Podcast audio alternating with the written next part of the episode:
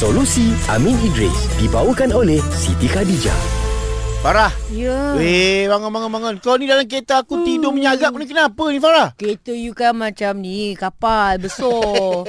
ha, kenapa biarlah orang nak tidur meniarap ke, Eh. baring terlentang ke? Tak boleh. Aku lebih rela tengok kau tidur uh, melekat dekat dinding kat atas uh, bumbung kereta aku tu. Kenapa berdosa ke cara-cara kita tidur ni eh? Bukan ni uh, Nat pun kawan aku dia tanya soalan yang sama. Betul ke orang cakap tak boleh tidur baring atau uh, baring menyarap menyerupai ahli neraka kata Alamak, dia. Bro Amin bangun. Bro Amin bangun.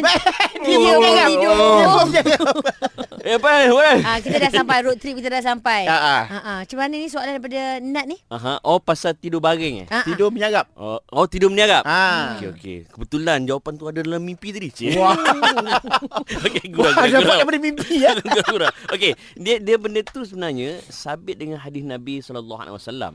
Kisahnya daripada Ya'ish uh, daripada ayahnya di, di mana namanya uh, Tikhfah bin Qaisi Al-Ghifari rad- radhiyallahu anhu dia cerita mm-hmm. satu hari ketika beliau sedang tidur dalam masjid dalam keadaan meniarap Okey. Mhm.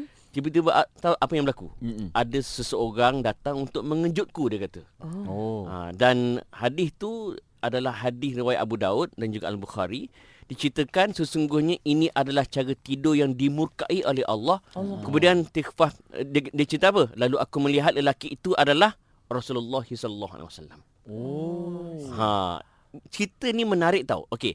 Dan dalam riwayat dalam riwayat lain sebut um, Nabi siap sebut lagi bangun dan duduk sesungguhnya ini adalah cara tidurnya penghuni neraka. Ayo. Oh, ya. Hadis ni riwayat Ibnu Majah. Okey. Dalam mazhab Syafi'i, kalau kita tengok kitab-kitab mazhab, kitab-kitab fiqh mazhab Syafi'i, dia Ya. cerita tidur secara meniarap dengan sengaja Dengan sengaja ha. adalah makruh.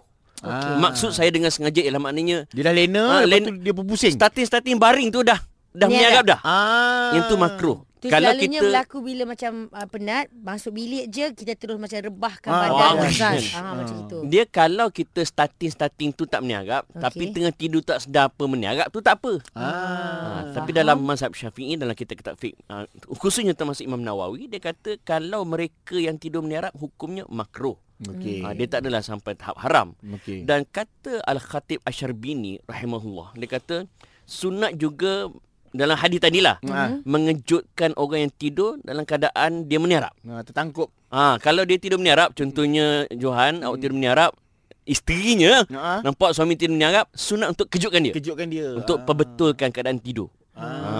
Ha, ialah sebab mungkin tak sengaja dan sebagainya. Ya. So, saya nak ambil kesempatan ni nak share apakah sunnah bila nak tidur. Ah. Alang-alang kan? Ah, cari caranya. Pertama, Ah, ah. tidur dalam keadaan berwuduk. Okey. Okey. Ada ada ada. Bukan tidur dengan air hujan.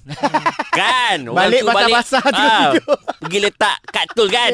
Ah, ah. Hero kenon. Okey. Nombor dua, tidur dalam keadaan mengiring ke kanan. Ha, ma- mana, maknanya uh, uh, tulang rusuk kanan ni ke uh, ni Ha, dia ga- mengha- menghadap ke kanan. Mana tu Ah. dah rusuk kat bawah. ke bawah. Ha, terusuk kanan kat bawah. Okey. Uh, kemudian yang ketiga membaca ayat kursi. Ah. Allahu la ilaha illa huwal hayyul qayyum kan. Sebelum sebelum tidur ni eh. Sebelum tidur. Ha. Okey. Dan ditambah pula dengan tiga kul. Okey. Akan kul huwallahu ahad, Ha. a'udzu birabbin nas, lepas tu Falak. Falak. ha kalau kul a'udzu birabbil falaq. Pastikan habis lah. Nanti tak habis-habis kan. Ya. Min syarri ghasikin iza waqab. Tak habis-habis kan. Pastikan habis. Okey. Yang kelima, Mm-mm. kita bersihkan tempat tidur. Ah, Sebab kebas. ada ha, kebas kan dalam hadis riwayat Bukan Muslim. kebas. Kibas. Kibas. Ah, dia Kebas. kibas. Kebas kau Kebas Ke- kau rampas Ah, ah, orang kan. Kebas tu kebas suami orang. Ah, silap maaf maaf. Dan yang keenam membaca doa. Ha, yang biasanya popular dia banyak riwayat tapi yang famous dan sahih juga Allahumma bismika ahya wa Wa amut. amut. Okey. Ah. Dan kalau kita nak lagi cantik yang ketujuh buang sifat dengki dan maafkan orang lain sebelum tidur. Allah Oh. So, Contohnya. maknanya, ah, cara dia tu. Contohnya AG kan hari ni dia tak ada, Ah. dia bengkak dengan Farah kan.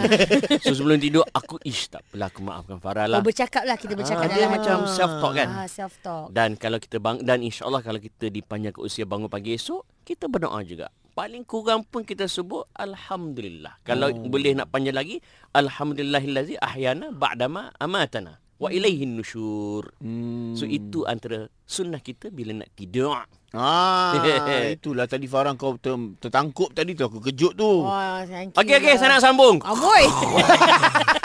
Dia yang sambung. Solusi Amin Idris dibawakan oleh Siti Khadijah. Dapatkan produk Siti Khadijah hari ini.